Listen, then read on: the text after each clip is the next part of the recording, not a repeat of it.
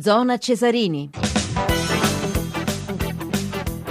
22 e 6 minuti e allora di nuovo a seguire Livorno-Crotone l'anticipo della settima giornata del campionato di Serie B andiamo da Antonello Brughini.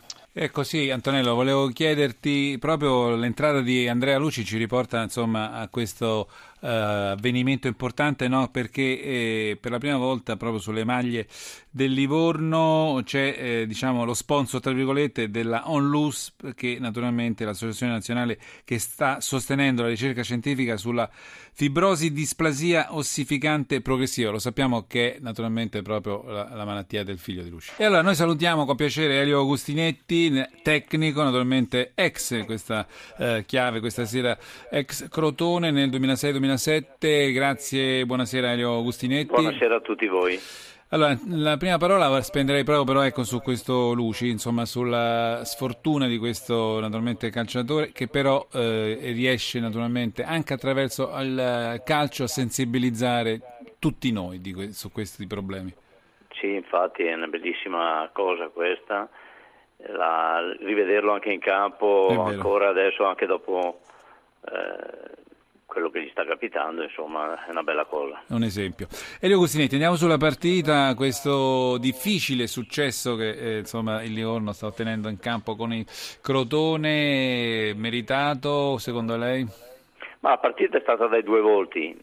Eh, primo tempo meritava molto di più il Crotone, Crotone di certo. essere in vantaggio con delle bellissime giocate poi c'è stato un cambio radicale di modulo da parte di Gautieri, che secondo me è stata la mossa vincente di, di questa gara, di questa partita, di giocare con le due punte, con due esterni offensivi, di fare quasi un 2-4 molto eh, predominante, ne ha sofferto un po' il Crotone e c'è stato poi il vantaggio. Il Crotone adesso ha cambiato modo anche lui e sta cercando di ritornare in parità ha avuto una clamorosa occasione poco, pochi minuti fa, certo. però adesso c'è un calcio di punizione importantissimo perché ci sono dei battitori Lascia. Lasciamo la linea di Antonello, vai Antonello. Sì. Elio Gustinetti, quanto è difficile sì. il mestiere di tecnico in Serie B in un paese come il nostro in cui la fretta naturalmente è, è quella proprio che mette gli ostacoli più alti per un allenatore? Beh, in Serie B è, è ancora più difficile e impegnativa perché è un campionato oltretutto molto lungo e molto difficile e impegnativo, ma al di là di quello è un momento un po' particolare del, del mondo del calcio dove la fretta e la poca pazienza sono secondo me tante volte cattive consigliere. Io sono un allenatore naturalmente, ho avuto anche io degli episodi negativi di esoneri, però sono molto contrario che questo succeda perché vuol dire che le società a cambiare allenatore dopo 5-6 giornate non hanno avuto le idee chiare prima nella scelta del tecnico oppure di, dei giocatori messi alla sua disposizione. Però questo è un parere mio naturalmente, faccio l'allenatore e va, dato va, ogni, va dato tempo ad ogni allenatore di dare un'impronta, di dare eh, ad esempio Drago secondo me ha, ha avuto a disposizione una squadra completamente variata e cambiata e naturalmente sta facendo un ottimo lavoro ancora anche quest'anno. Sarebbe, dico, eh, inopportuno un certo. avvicendamento, non è il caso naturalmente perché Crotone sono molto bravi sotto questo punto di vista, però sarebbe illogica la cosa però il risultato naturalmente dà questa ansia, questa fretta un pochino a soprattutto in piazza soprattutto un pochino ai presidenti ecco infatti tanto per citare insomma Spinelli che è uno abbastanza sensibile in questo, questo sì tempo. ma non solo lui no, non no. solo lui sono un pochino tutti così ormai certo Elio Costinetti eh, un Crotone che, che, dovrebbe, che cosa si può aspettare da questo campionato del Crotone? ma il Crotone secondo me eh, Oggi ha fatto una bellissima partita, adesso al di là del risultato che va a svilupparsi che è negativo. Esatto. Eh, è chiaro che è una fucina di lancio di giovani, è stata la mentalità anche ai tempi miei di tanti ragazzi lanciati da parte mia nel campionato così difficile e impegnativo e di conseguenza è una, è una società che punta molto, punta molto sotto questo aspetto, di creare tanti ragazzi, eh, ha un occhio incredibile nella scelta di ragazzi giovani a contatti con le società importanti che danno a loro, visto che li fanno giocare, i giocatori più promettenti del, dei campionati primavera. Certo, Elio Gustinetti rimanga con noi, andiamo fino al termine della partita e poi magari oltre al commento guarderemo pure quello che ci aspetta domani. E Antonello. Grazie Antonello Brughini, abbiamo ancora sempre collegato, lo ringraziamo Elio Gustinetti. Allora, il successo, insomma, il Livorno doveva vincere, ricordo che il Livorno con questi tre punti naturalmente temporaneamente aggancia a 11 l'Avellino, poi davanti a tutti c'è il Perugia. Dicevo Elio Gustinetti, il Livorno doveva vincere e alla fine, come sottolineava proprio lei prima, Gautieri ha trovato la mossa giusta nella ripresa, insomma sono arrivati i tre punti. Sì, e poi dimostra come il campionato di Serie B basta fare un paio di risultati positivi e inaspettatamente ti trovi in una posizione Sali e scendi in modo incredibile, sì, infatti. Io penso che comunque eh, il Livorno abbia fatto molta fatica oggi a venirne a capo di, questa, di questo Crotone che ha perso però non secondo me in modo meritato, anche se Livorno naturalmente non ha rubato niente. Assolutamente.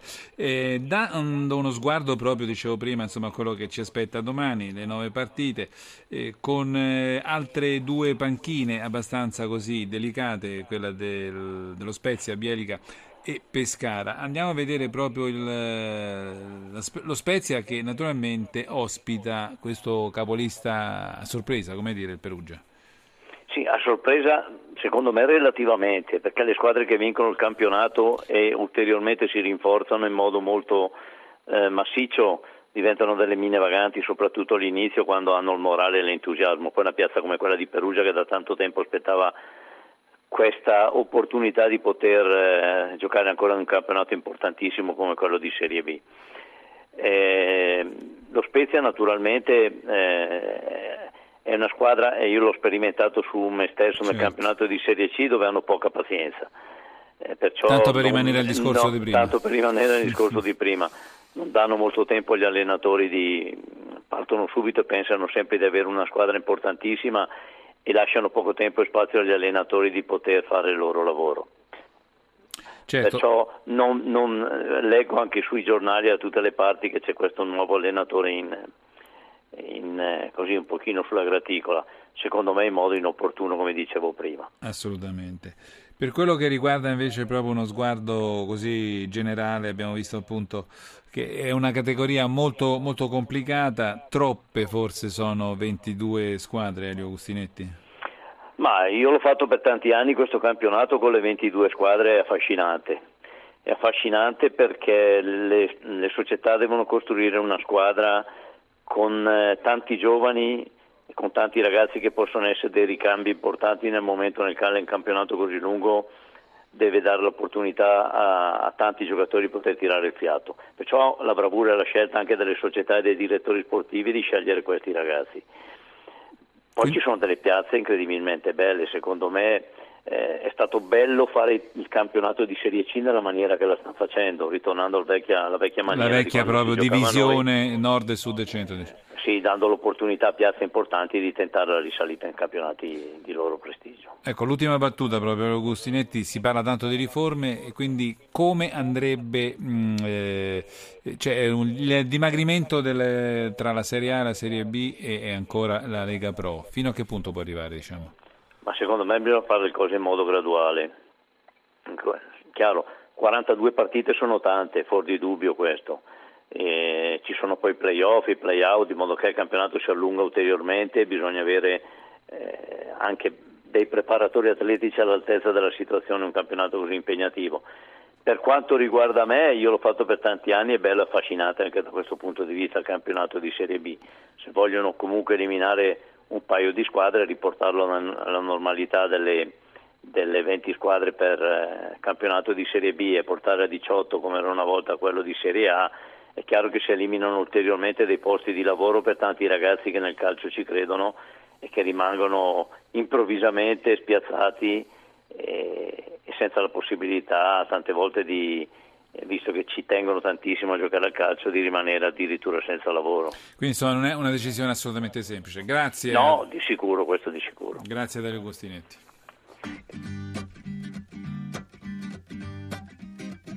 Hello, hello, it's you and me again. How can we pretend we've never met? Hello, hello, you might as well come in. We've been making beds for so long now. I never told you that I want you. I thought I had you out of my head. Yeah. Whoa, but every time she leaves me, refusing to believe me, you're always there.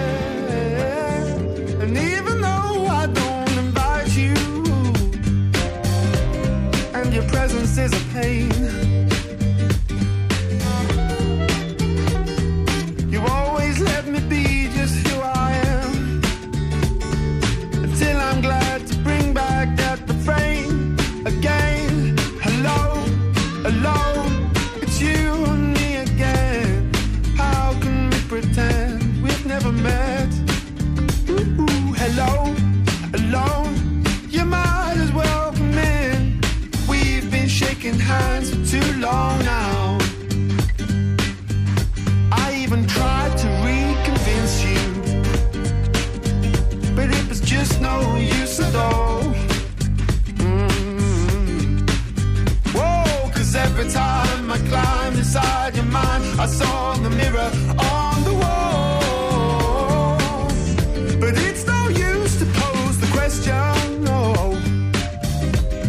When the answer's never she. And then I have to face up to the facts. With saxophones and old trombones carrying me home to say hello, alone. It's you and me again. How can we pretend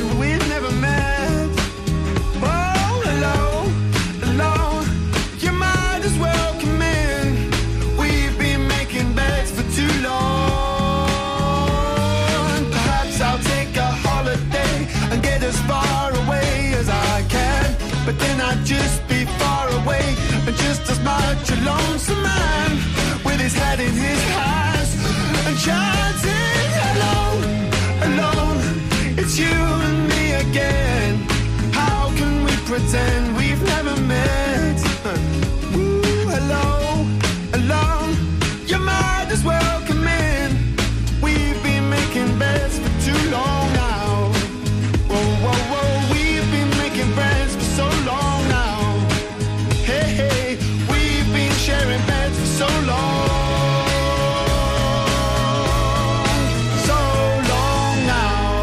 22 e 29 minuti. Allora, sono finite le tre partite, i tre anticipi della Ligue 1, quindi del campionato francese, e il Reims ha battuto 1-0 il Bordeaux, eh, l'Erta Berlino ha vinto, ha battuto 3-2, quindi parliamo della Bundesliga, 3-2 lo Stoccarda, e per quello che riguarda la Liga Spagnola, in realtà ancora non è finita questa perché siamo al 73esimo, eh, sempre 0-0 tra Getafe e Cordoba.